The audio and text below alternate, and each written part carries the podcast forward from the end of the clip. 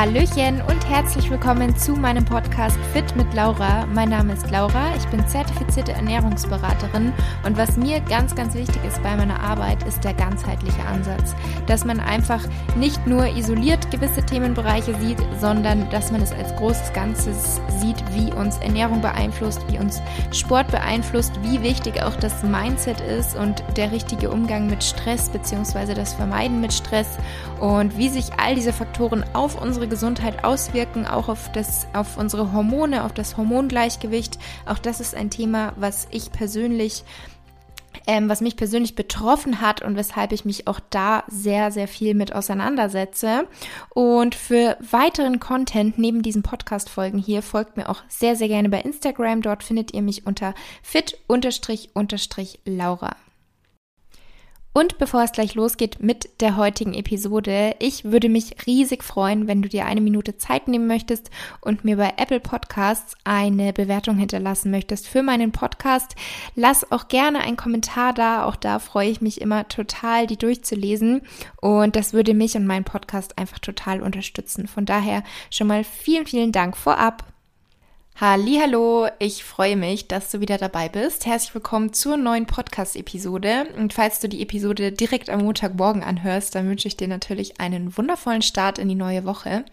In der heutigen Episode geht es rund um das Thema Haut. Also ein Thema, was an sich super viele, also eigentlich fast jeden betrifft, aber die einen haben eben mehr Glück, ähm, sind gesegnet mit guter Haut oder machen eben alles dafür, dass die Haut gut ist. Andere wiederum haben vielleicht Hautprobleme und wissen aber auch gar nicht so recht, woran es eigentlich liegen könnte. Bei mir war es tatsächlich auch so, ähm, dass ich eigentlich auf die Ernährung ja super gut achte. Also meine Mama meinte zum Beispiel auch immer, als ich noch etwas unreinere Haut hatte, ähm, dass ich doch so viel richtig mache bei der Ernährung, beziehungsweise auf so viele Dinge achte und sie sich auch fragt, warum die Haut trotzdem nicht so rein aussieht, weil ich schon immer wieder mal mit großen Unreinheiten zu kämpfen hatte. Ähm, ich meine, ich hatte jetzt nicht stark entzündliche Akne, das gibt's ja auch, aber ich hatte einfach immer wieder Unreinheiten und habe mich auch einfach nicht so wohl damit gefühlt war dann auch immer so in diesem Zwiespalt, hm, wenn ich mich schminke, vielleicht mag meine Haut das nicht, aber wenn ich mich nicht schminke und sozusagen die Luft atmen lasse, dann fühle ich mich nicht wohl. Und ich wusste immer nicht so recht, woran liegt das. Ist es wirklich nur der Stress? Aber eigentlich habe ich mich auch gar nicht so gestresst gefühlt, weil alles, was ich mache, mache ich ja gerne. Und ähm, ja, ich wusste einfach nicht so ganz, was ich machen sollte. Und was ich dann wirklich lange Zeit für einen Fehler gemacht habe, war, dass ich immer wieder meine Hautprodukte geändert habe. Also ich hatte nicht genug Geduld um die Haut überhaupt erstmal sich daran gewöhnen zu lassen, an neue Produkte, also dass sie neue Produkte bekommt, sondern ich habe dann immer wieder, wenn es nach zwei, drei Monaten nicht geholfen hat, gewechselt. Und ähm, ja, ein Problem kann auch gewesen sein bei mir, dass ich die Haut überpflegt habe. Also seit Anfang des Jahres hatte ich dann auch periorale Dermatitis. Das kann zum Beispiel ja auch dadurch entstehen, dass man ähm, die Haut überpflegt. Und bei mir war dann irgendwie der Auslöser definitiv auch die Maske. Also als ich öfter und regelmäßig oder auch mal über längere Zeit die Maske tragen musste, irgendwann hat sich das dann gebildet, so an einer Seite von meinen Mundwinkeln. Und ja, irgendwann bin ich dann auf jeden Fall auf das Konzept von Formelskin gestoßen. Und in der heutigen Episode habe ich Dr. Sarah Bechstein zu Gast. Sie ist Dermatologin und Gründerin von Formelskin. Das ist ein Konzept, welches von Dermatologen entwickelt wurde und auch von diesem betreut wurde. Und ich habe dieses Konzept eben zum ersten Mal im Mai getestet. Ich habe dann einen Fragebogen zu meiner Haut ausfüllen müssen, habe Bilder von meiner Haut gemacht und auch hochgeladen, wo man eben gesehen hat, wo sind jetzt meine Problemstellen. Und das war bei mir jetzt zum Beispiel vor allem an der Stirn, dass ich da viele kleine Unreinheiten hatte. Zum Teil damals auch noch entzündete Pickel ähm, also gerötete, entzündete Pickel und eben die periorale Dermatitis. Und die Dermatologen, also meine Betreuerin, also meine Dermatologin, die mich betreut hat. Das war eben ähm, Frau Dr. Sarah Bechstein. Und ähm, die stellen dir dann bei Formelskin einen Behandlungsplan zusammen mit einer für dich abgestimmten Formel, also die wirklich für dich individuell gemacht wird, je nachdem, wie deine Haut eben ist. Also was die Dermatologin dann denkt, welcher Wirkstoff da jetzt für deine Haut Sinn macht. Und da wird dir dann eine Formel zusammengestellt. Und dann bekommt man eben die Produkte, auch noch eine ähm, Pflege und eine Reinigung Und man wird eben betreut und kann jederzeit Fragen stellen. Und das war das, was ich auch einfach richtig cool fand. Das heißt, wenn man irgendwie nicht weiter weiß, kann man fragen, woran könnte das liegen? Ich habe eine Hautverschlechterung, was können wir machen? Muss die Formel nochmal angepasst werden?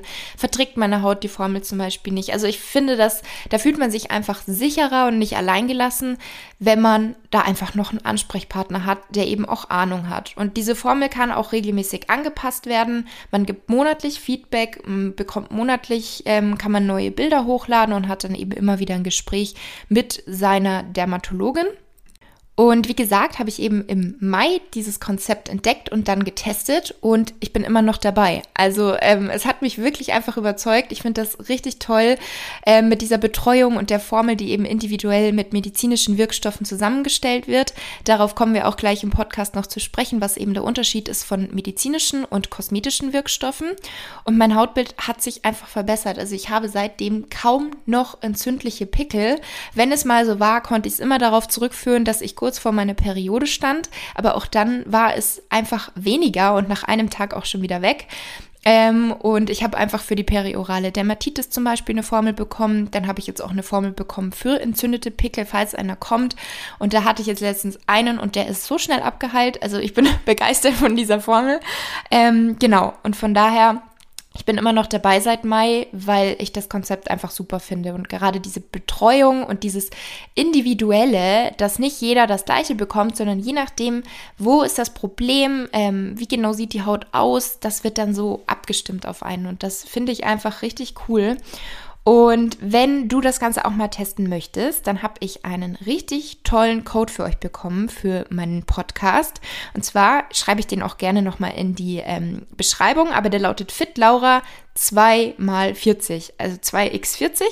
Ähm, damit bekommt ihr 40% Nachlass auf den ersten und den zweiten Monat. Das heißt nur noch 29 Euro statt 49 Euro.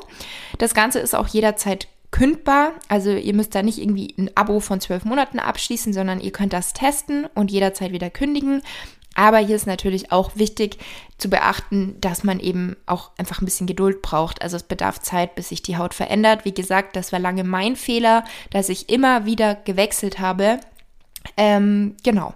Und diesen Code und meinen Link dazu, den werde ich euch gerne mal in die Beschreibung setzen. Und jetzt würde ich sagen, wir starten mit der Episode. Ich habe ganz, ganz viele Fragen gehabt an Sarah und ja, finde die Episode super interessant geworden und bin mir sicher, dass ihr sie auch sehr, sehr interessant findet und von daher jetzt ganz viel Spaß damit. Hallo liebe Sarah, herzlich willkommen im Podcast. Freut mich wirklich total, dass du hier heute dabei bist und dir die Zeit nimmst. Ich würde sagen, zu Beginn stell dich sehr, sehr gerne erst einmal vor. Wer bist du und was machst du? Hallo Laura, es freut mich auch sehr, heute dabei zu sein.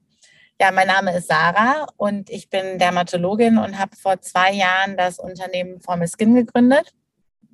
Und bei Formel Skin behandeln wir typischerweise Frauen zwischen 20 und 30, die aufgrund von hormonellen Veränderungen, wie zum Beispiel Pille absetzen oder aber auch andere Ursachen, Unreinheiten und Akne haben und behandeln diese telemedizinisch mit einem individualisierten Behandlungsplan und helfen so zu reiner Haut und mehr Selbstbewusstsein. Klingt richtig gut. Ähm, jetzt wäre meine Frage, wie ist denn diese Idee eigentlich entstanden? Du hast ja, denke ich mal, davor auch ganz klassisch deine Assistenzärztin gemacht. Ähm, hast du vielleicht auch in einer ähm, dermatologischen Praxis gearbeitet oder hattest vielleicht auch eine? Oder wie kam es überhaupt zu der Idee von Formel Skin? Also es war einmal schon immer meine große Leidenschaft, Akne und Unreinheiten zu behandeln, weil ich selbst als Teenager Akne hatte und somit auch mein Interesse in der Dermatologie gewachsen ist. Und ich habe dann in Heidelberg studiert, war dann an der Charité und habe dort meine Facharztausbildung gemacht. Und als ich in meiner Facharztausbildung war und auch Akne-Sprechstunde schon gemacht habe, habe ich wieder Probleme mit Unreinheiten bekommen, weil ich damals die Pille abgesetzt habe. Und das war ganz schlimm für mich, weil ich war eine junge Ärztin und jeder hat mir in die Haut geguckt, meine Kollegen, meine Patienten. Und ich habe die ganze Zeit gedacht, oh Gott, meine Haut ist meine Visitenkarte. Ich kann hier nicht sitzen mit Unreinheiten und Akne. Mhm. Aber das Problem ist, ich wusste selber überhaupt nicht, was ich machen soll. Obwohl ich das ganze Wissen hatte und auch Zugang zu den ganzen auch verschreibungspflichtigen Medikamenten, war ich völlig überfordert, was man jetzt eigentlich am besten nimmt. Und damals hat mich meine frühere Oberärztin behandelt und die hat mich mit Individualrezepturen behandelt. Individualrezepturen sind ja diese Cremes, wo der Arzt einmal aufschreibt, die und die Inhaltsstoffe sollen rein, und es wird in der Apotheke dann so hergestellt. Mhm. Die Charité hat eine ganz lange Geschichte von Individualrezepturen, weil das damals in der DDR sehr viel gemacht wurde. Und eben einmal diese Individualrezepturen und auf der anderen Seite habe ich sie ja auch jeden Tag gesehen und konnte sie alles fragen, irgendwie welche Pflege soll ich benutzen, welchen Sonnenschutz soll ich benutzen. Und das beides hat extrem gut funktioniert. Und da wurde mir das erste Mal klar, eigentlich ist das genau die Behandlung, die man braucht, dass man jemanden hat, an dem man seine Fragen stellen kann, aber eben auch mit Individualrezepturen arbeitet, sodass man nicht so viele Nebenwirkungen hat. Und mir war aber auch klar, dass ich diese Behandlung natürlich nicht meinen ganzen Patienten anbieten kann, weil damals war es so, ich hatte zwei Räume, bin hin und her gesprungen, hatte so im Schnitt zwei Minuten Zeit pro Patient.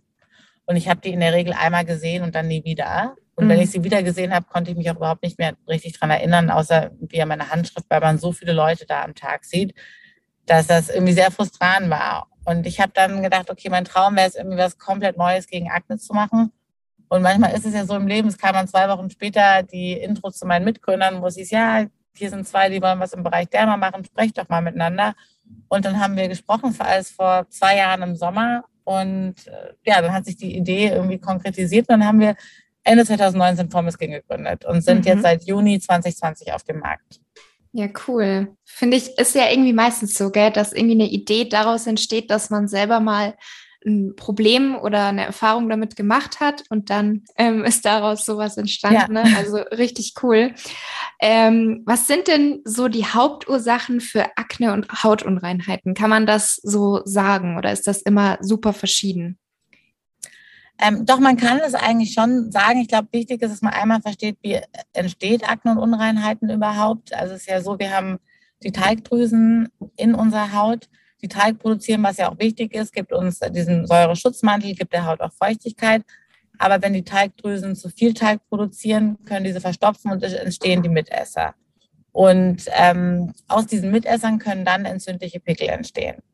Und die Teigdrüsen, einmal ist es genetisch festgelegt, wie viele Teigdrüsen haben wir überhaupt. Also jemand, der mehr Teigdrüsen hat, neigt mehr zu Unreinheiten und Akne als jemand, der weniger Teigdrüsen hat. Und auch eher zu einer öligen Haut, jemand mit mehr Teigdrüsen. Und dann haben diese Teigdrüsen auch noch Hormonrezeptoren an sich dran. das sind einmal für Androgene, das sind die männlichen Hormone, und einmal für das IGF-1, das ist ein Hormon, ein Wachstumshormon, das ist einmal in der Pubertät ähm, sehr erhöht, wird aber auch durch gewisse Nahrungsmittel stimuliert, wie zum Beispiel ähm, Milchprodukte und Nahrungsmittel mit einem hohen glykämischen Index, wie weißes Mehl, Süßigkeiten, weißer Reis. Das heißt also, es ist meistens entweder eine genetische Veranlagung oder hormonell bedingt oder dass die Ernährung eben auch eine große Rolle spielen kann. Und das sind so die Hauptursachen. Mhm. Ja, super spannend. Ähm, und du hast ja jetzt selber erzählt, bei dir war die Pille so der Grund, als du die abgesetzt hast, dass es nochmal losging mit den Hautunreinheiten. Ja. Kannst du uns da vielleicht ganz kurz nochmal erklären, wie man sich das vorstellen kann? Also es gibt ja ganz viele verschiedene Pillen. Ich weiß nicht, ob es dann auch wieder davon abhängt, welche Pille man eben hatte, warum es zu Hautunreinheiten kommen kann, aber wie ist da so die Funktionsweise, warum da ganz viele dann eben richtig schlimme Hautprobleme bekommen? Ja, und das sind auch so mit unsere Haupt, äh, unser Hauptpatientenklientel, tatsächlich junge Frauen, die die Pille abgesetzt haben. Und zwar ist es so, dass diese Androgene, die an den Teigdrüsen sind, sind ja die männlichen Hormone. Die haben wir alle in uns und das ist ganz normal. Aber die Pille oder gewisse Pillen haben Antiandrogene drin, also Hormone, die diese Hormone unterdrücken. So. Und wenn diese Androgene unterdrückt werden, dann wird weniger Teig produziert, die Haut ist schön. Das ist ja auch ähm, diese Hautpille, hat man früher mhm. mal gesagt, Pille für die Haut. Ich habe damals auch die Pille für die Haut bekommen.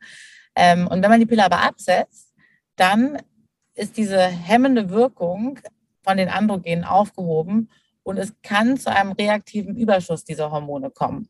Und das bedeutet dann sozusagen, dass diese Teigdrüsen vermehrt stimuliert werden, vermehrt Teig produziert wird, die vermehrt verstopfen und es dann eben zu Unreinheiten kommt. Mhm. Das Schwierige bei dem Ganzen ist, da kann man eigentlich auch gar nicht richtig gegensteuern, weil das würde ja eigentlich nur bedeuten, man würde wieder Hormone nehmen und wieder die Pille nehmen. Weil mhm. in einer anderen Form kann man auch keine Hormone nehmen. Das heißt, von intern kann man nicht richtig gegensteuern. Man kann es aber sehr gut von außen behandeln. Und das andere ist, man weiß auch nicht, weil ich kriege ganz oft die Frage, ja, wird das bei mir der Fall sein? Wie lange dauert das?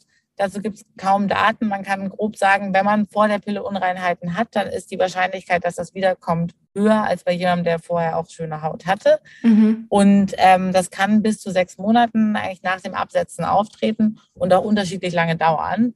Aber ganz wichtig, man kann es auf jeden Fall dermatologisch behandeln. Mhm. Ja. Und die Behandlung selbst ist dann eben auch total unterschiedlich, wie lange das bei jemandem dauern kann, bis man eine Besserung sieht, oder? Ja, also es, man sagt so im Schnitt drei bis sechs Monate und mhm. dann sieht man eine Besserung.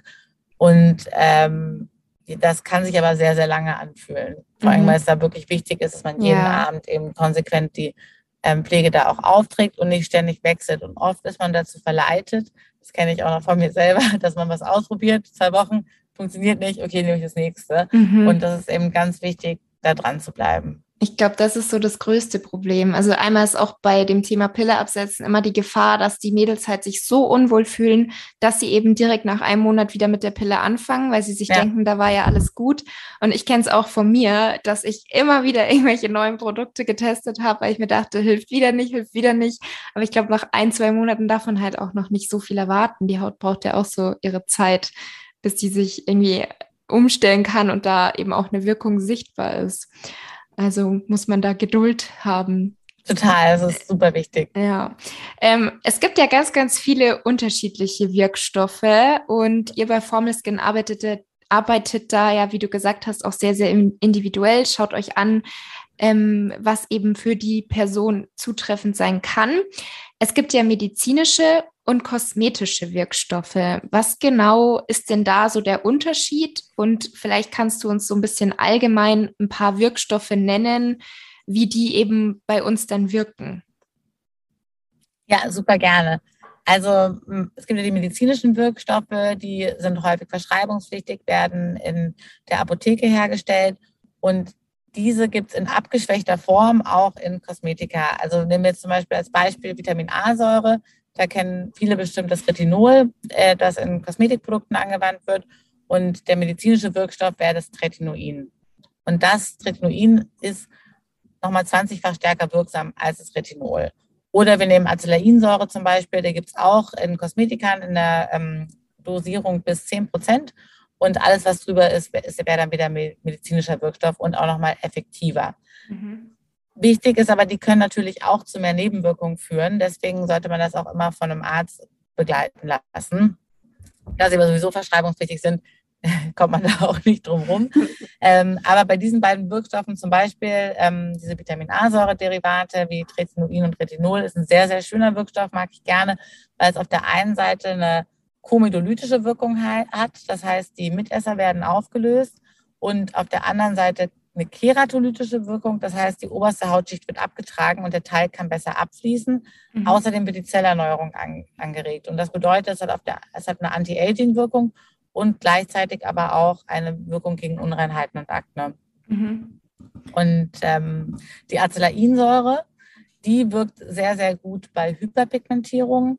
Also wenn man zum Beispiel Pickelmale hat, diese ähm, bräunlichen Flecken, die nach entzündlichen Pickeln bestehen bleiben oder viele Frauen kriegen auch ähm, durch hormonelle Veränderungen, hat man vielleicht schon mal gesehen, so einen braunen Fleck auf der Stirn oder so ein Sonnenmustache nennt man das, unschönes Wort, aber so eine mhm. Pigmentierung über der Oberlippe. Mhm. Ähm, da kann man Acelainsäure sehr schön anwenden. Ah, okay. Ja, interessant.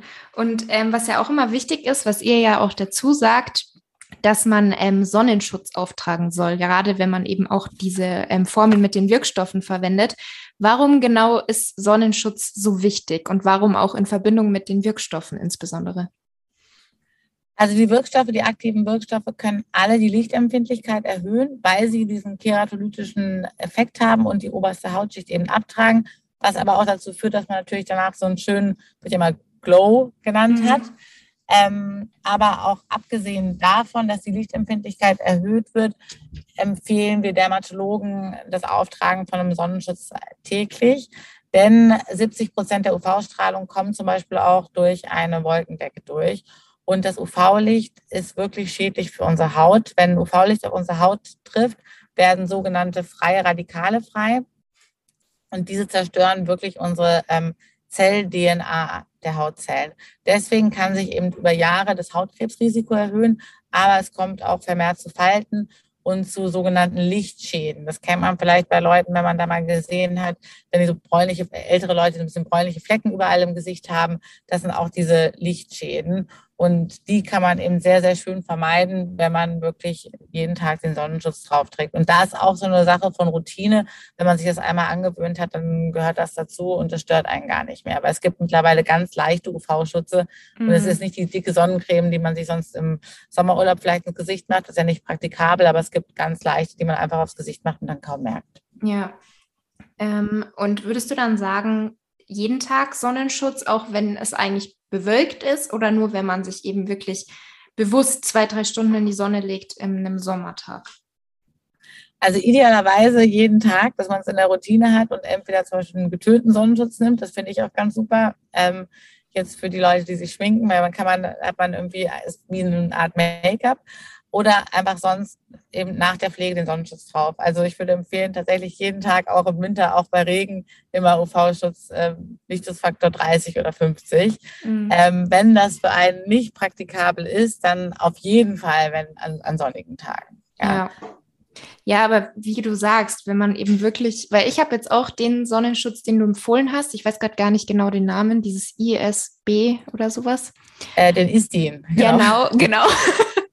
ähm, und der ist ja tatsächlich, da merkt man ja überhaupt nicht, dass man sich Sonnencreme ins Gesicht schmiert. Also ja. da hat man nicht so diesen weißen Film, den man eben wirklich wie früher die ganz alten Sonnencremes hatte, wo es wirklich unangenehm war, sich einzuschmieren. Ja.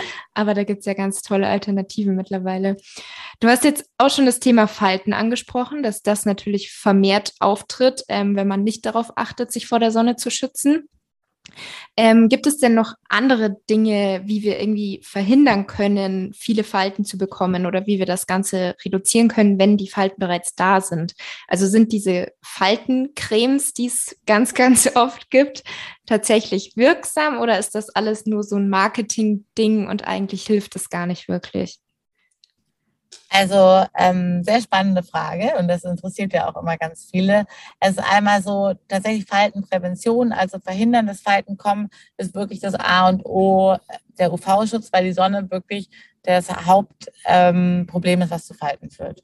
Mhm. Und ähm, deswegen der Sonnenschutz nochmal ist ganz wichtig. Ansonsten natürlich Lifestyle, ähm, ja, Rauchen führt zu Falten, sollte man möglichst vermeiden und ähm, ausreichend schlafen und ein gesunder Lebensstil. Das hilft auf jeden Fall, um Falten vorzubeugen. Mhm. Wenn man dann Falten schon hat, dann ist der Wirkstoff überhaupt auch wieder die Vitamin A-Säure, ähm, also Retinol oder Tretinoin, weil das diese zellerneuernde Wirkung hat. Und das ist das Einzige, was bei Anti-Aging-Cremes wirklich hilft. Das andere, worauf man achten sollte, ist, dass die Haut ausreichend Feuchtigkeit bekommt. Denn wenn die Haut zu trocken ist, bekommt man die sogenannten Trockenheitsfältchen. Die sind dann meistens ähm, irreversibel. Das heißt, kennt man vielleicht auch schon, wenn man mal irgendwie ganz trockene Haut hat, dass sich da kleine Fältchen bilden. Aber wenn man auf längere Zeit äh, trockene, ganz trockene Haut hat, kann das auch Falten begünstigen. Mhm.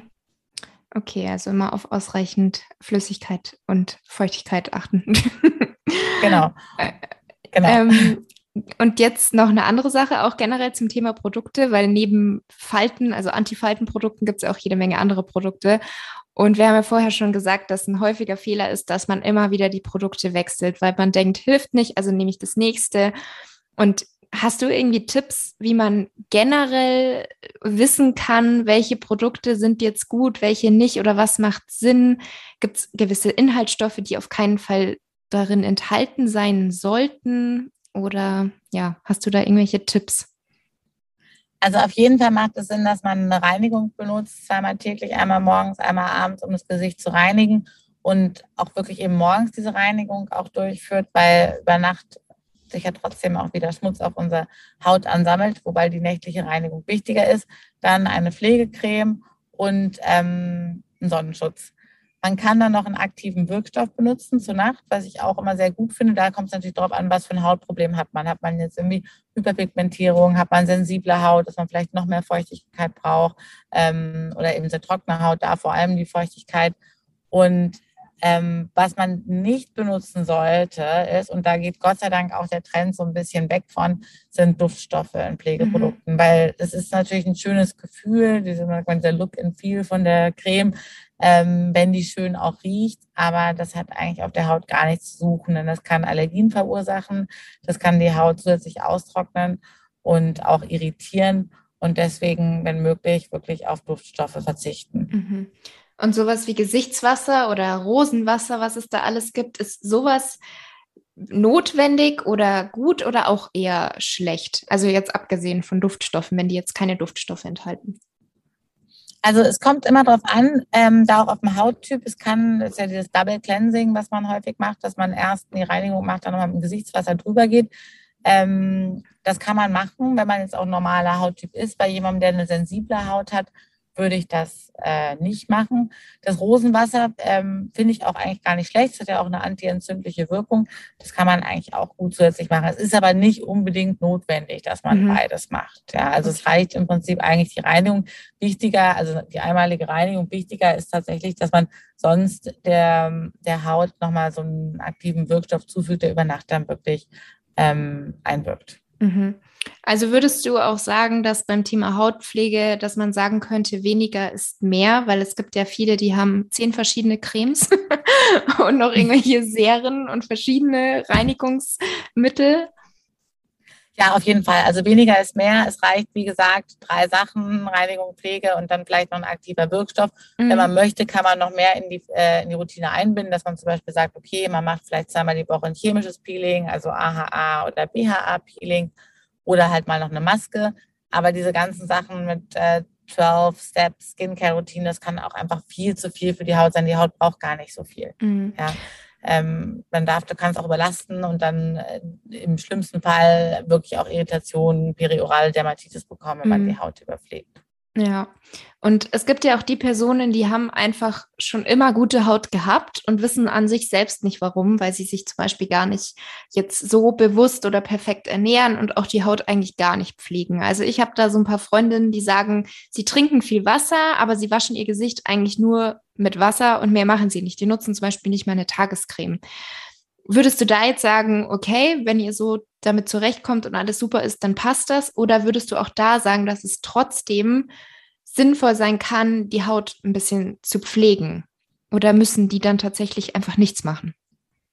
Also auf jeden Fall wäre es trotzdem sinnvoll, das Gesicht abends zu reinigen, weil man ja über den Tag wirklich, selbst wenn man sich nicht schminkt, sich einfach Schmutzpartikel auf der Haut sammeln und auch der Haut Feuchtigkeit zurückzugeben. Mhm. Ähm, aber ja, ich kenne auch die, kenne die Leute, die haben meistens sehr viel Glück mit ihren Genen, dass sie einfach gar keine Problemhaut haben. Aber auch da wäre es sinnvoll, der Haut auf jeden Fall Feuchtigkeit zurückzugeben und das Gesicht zu reinigen mhm. regelmäßig. Ja, ähm, und es gibt ja auch, abgesehen davon, es gibt ja unterschiedliche Hauttypen. Also ich hatte zum Beispiel früher diese BB-Hautpflegecreme, mhm. wo mhm. es für Mischhaut gab, für trockene Haut, für sehr ich glaub, trockene hatte Haut. Die. Genau, ich glaube, die, die hatte ich ganz auch, ja. viele.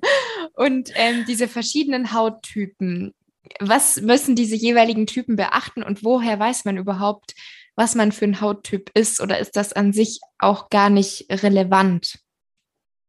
Das ist eine ganz häufige Frage, weil alle sagen, ja, ich weiß gar nicht, welcher Hauttyp ich bin. Also man unterscheidet ja grob zwischen ähm, ölig, sensibel, trockener Hauttyp und normaler Hauttyp, wo der normale Hauttyp einfach alles so ein bisschen ist. Und ähm, das kann sich aber auch ändern im Laufe der Zeit. Das kann sich auch ähm, jahreszeitenabhängig ändern. Ja, weil im, der, also im Winter haben wir eher eine trockene Haut, bedingt durch die Kälte und die austrocknende Heizungsluft. Im Sommer hat man eher eine ölige Haut, einfach weil die Temperaturen höher sind und wir auch vermehrt schwitzen. Mhm. Man kann so ein bisschen gucken.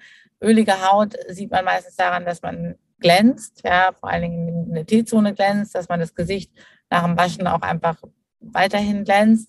Bei der trockenen Haut durch ein extremes Spannungsgefühl. Die sensible Haut reagiert einfach sehr, sehr sensibel auf äh, neue Inhaltsstoffe. Meistens hat man da irgendwie auch schon eine Neurodermitis irgendwie als Begleiterkrankung oder neigt vermehrt zu Allergien. Der Hauttyp an sich ist insofern wichtig, dass man ähm, danach so ein bisschen die Grundlage der Pflegeprodukte aussucht. Das machen wir bei Formiskin auch so. Jemand, der eine trockene Haut hat, der ähm, sollte eher eine reichhaltige Grundlage verwenden, also zum Beispiel eine, eine Creme, die wirklich pflegende Inhaltsstoffe drin hat, wie, wie Shea-Butter zum Beispiel, was aber alles sehr reichhaltige Inhaltsstoffe sind. Mhm. Jemand, der eine ölige Haut hat, ähm, bei dem ist es besser, eine Creme auf Gelbasis zu nehmen, dass man halt nicht noch zusätzlich das Ganze ähm, noch fettiger macht und die Teigdrüsen nicht zusätzlich verstopfen. Mhm.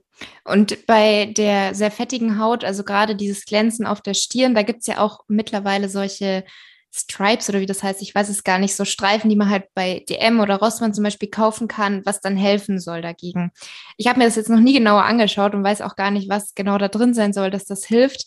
Aber ist sowas sinnvoll oder eher nicht?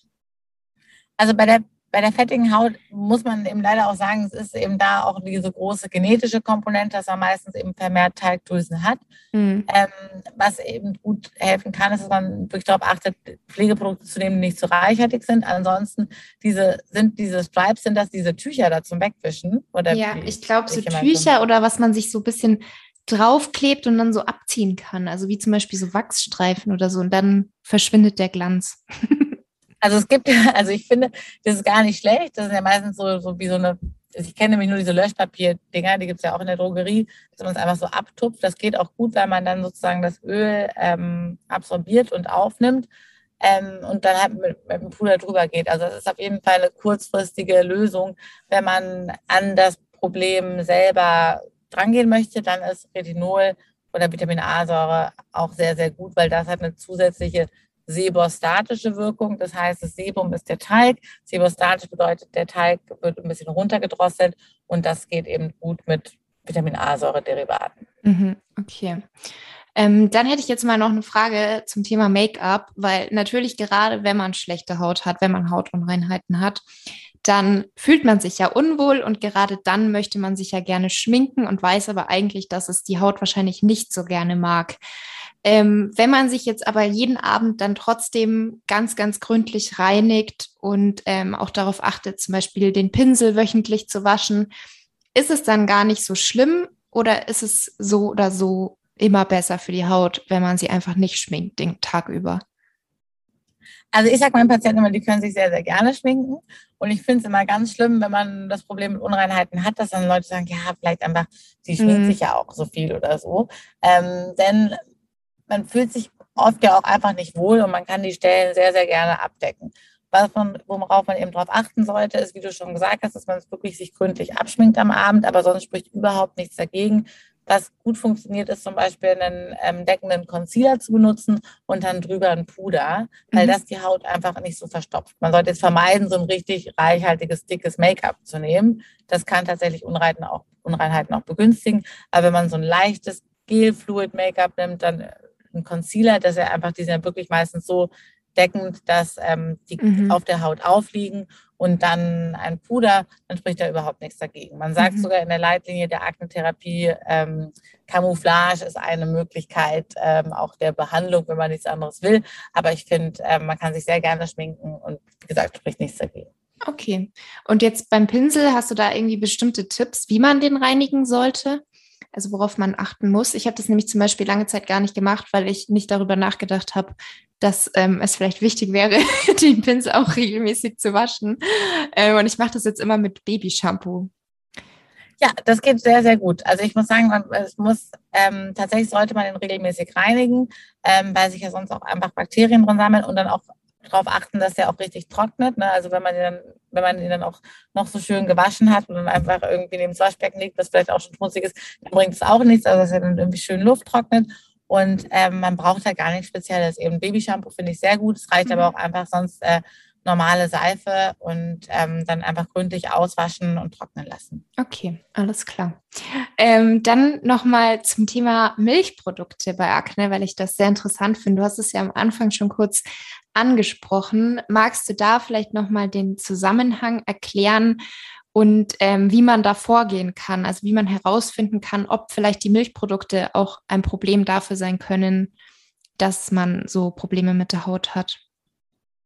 Sehr gerne. Also von der Schulmedizin wurde ja jahrelang fälschlicherweise verneint, dass äh, Nahrungsmittel und Akne einen Zusammenhang haben. Und man weiß mittlerweile, das haben sie doch. Und vor allen Dingen eben Milchprodukte. Und das sind Kuhmilchprodukte gemeint, ähm, weil auch schon ein paar Mal die Frage kam. Und das liegt daran, dass ähm, Kuhmilch insbesondere, aber auch Milchprodukte ähm, das Hormon IGF-1 stimulieren. Das ist ein Hormon, Insulin-like Growth Factor 1 wird das genannt. Ähm, und das stimuliert die Talgdrüsen und das kann dann tatsächlich Aknenunreinheiten begünstigen. Ich sage mal einmal Patienten, ähm, auf Kuhmilch zu verzichten, denke ich, das ist irgendwie möglich. Auf alle Milchprodukte zu verzichten ist schwer. Man sollte die mal weglassen für so einen Zeitraum von vier Wochen und mal gucken, wirklich, wie verhält sich die Haut. Und wenn man jetzt da gar keinen Unterschied sieht, dann kann man diese Produkte auch noch weiter zu sich nehmen. Ähm, wenn man jetzt einen massiven Unterschied sieht, dann weiß man einfach, okay, das ist was, was ähm, meine Haut triggert und schlechter macht und hat dann zumindest ein Bewusstsein. Ich bin kein Fan davon, Nahrungsmittel zu verbieten, aber dass man mhm. sich eben bewusst wird, dass manche Nahrungsmittel tatsächlich ähm, Hautprobleme begünstigen können. Mhm. Ja. Ja, also ich kenne auch sehr viele Mädels, die das einfach mal ausprobiert haben und halt wirklich gesehen haben, okay, das hilft mir. Und ähm, mittlerweile wird es ja auch tatsächlich immer leichter, Milchprodukte zu streichen, ja. weil es halt für fast alles schon pflanzliche Alternativen gibt. Da gibt es immer mehr, auch immer bessere. Ähm, von daher, wenn man das Gefühl hat, das könnte eine Ursache sein, dann ist es definitiv heute leichter, ähm, das umzustellen, als vielleicht vor fünf Jahren. Ja, total, total. Also das, ähm, ich, bei mir hat es auch einen riesen Unterschied gemacht, muss ich sagen. Mhm. Ja. Ähm, jetzt habe ich noch eine vorletzte Frage. Mhm. ähm, ich denke, das können wir wahrscheinlich nur etwas kurz an, also etwas kürzer ansprechen, weil das vermutlich ein Thema ist, wo man noch mal eine extra Episode draus machen könnte. Thema Darmflora und Haut. Wo besteht denn hier der Zusammenhang und wie kann man sich das vorstellen?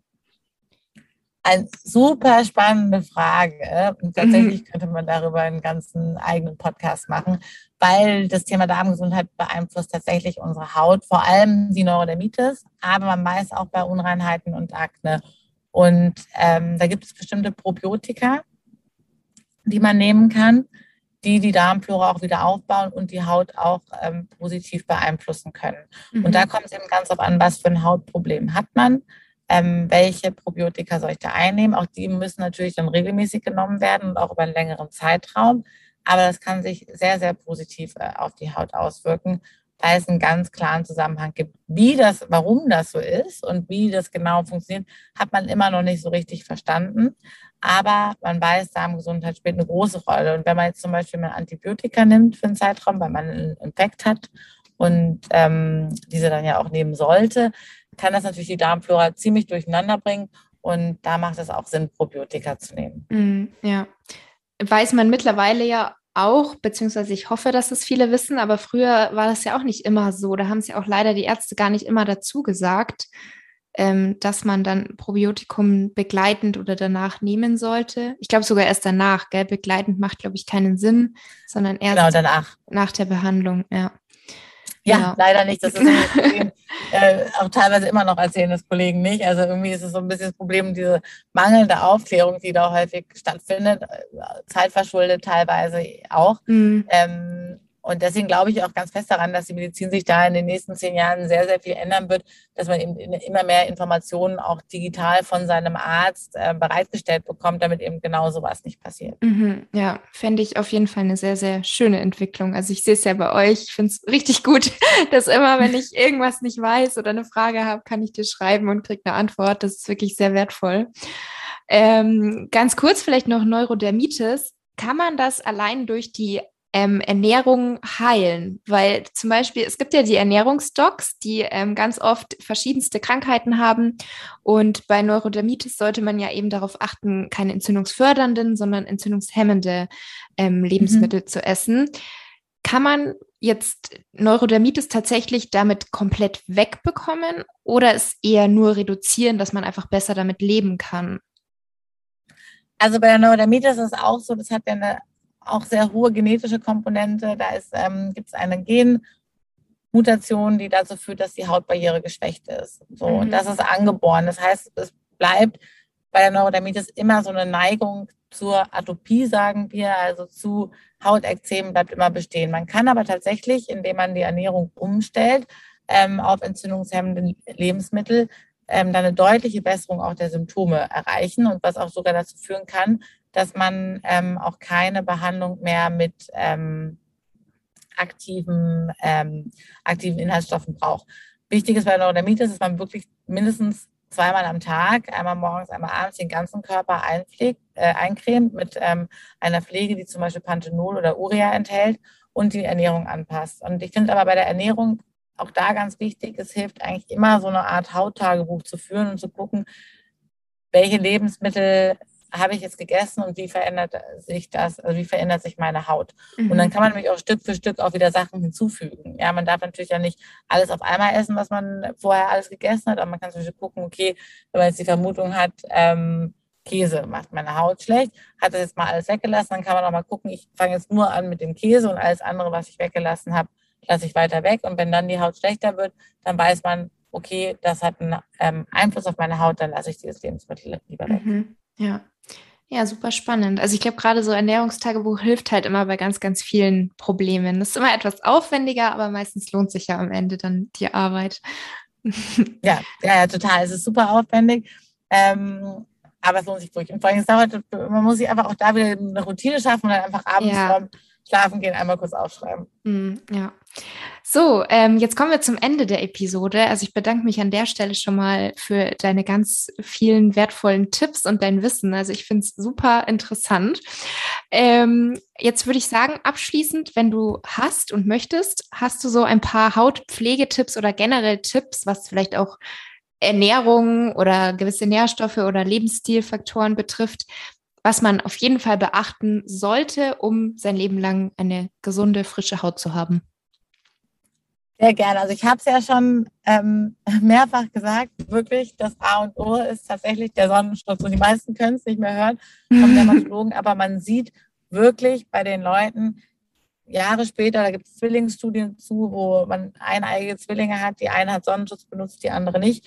Man sieht einen riesen Unterschied. Also das ist wirklich das Minimum, was man machen kann, ist tatsächlich, dass man UV-Schutz verwendet. Und ähm, dann die Haut dankt einem wirklich total. Ansonsten ähm, würde ich sagen, auf jeden Fall ausreichend trinken, die Haut reinigen, also wirklich sich wie, zum, wie das Zähneputzen, dass einfach die Reinigung abends auch die normale Routine ist von der Haut. Und ähm, wenn man dann keine Problemhaut hat, reicht das eigentlich schon gut aus, noch mit einer richtigen äh, Feuchtigkeitscreme. Ansonsten ist mein absoluter Lieblingswirkstoff weil ich aber auch zu Unreinheiten neige und auch schon im Alter bin, wo wirklich ähm, Anti-Aging eine gute Rolle, große Rolle spielt, ist mein absoluter Lieblingswirkstoff das äh, Tretinoin, also die Vitamin A-Säure. Mhm. Und ähm, damit bin ich jetzt über Jahre gut gefahren und verwende ich weiter. Okay, ja, klingt sehr gut. Vielen, vielen Dank für deine Tipps und wie gesagt, vielen Dank für dein Wissen, für deine Zeit. Hat mir sehr gut gefallen. Hat mir auch sehr viel Spaß gemacht. Vielen, vielen Dank, Laura. Nichts zu danken. Bis dann. Tschüss. Bis dann. Mach's gut. Tschüss. Wie immer hoffe ich natürlich, dass euch die Episode gefallen hat. Ich freue mich jetzt schon riesig auf euer Feedback und wollte ganz kurz noch eine Info loswerden. Und zwar könnt ihr seit Freitag, den 26. November, jetzt offiziell mein Kochbuch bestellen, ohne Wartezeit. Davor war es ja einen Monat lang Vorbestellung und ab jetzt ist es eben offiziell soweit.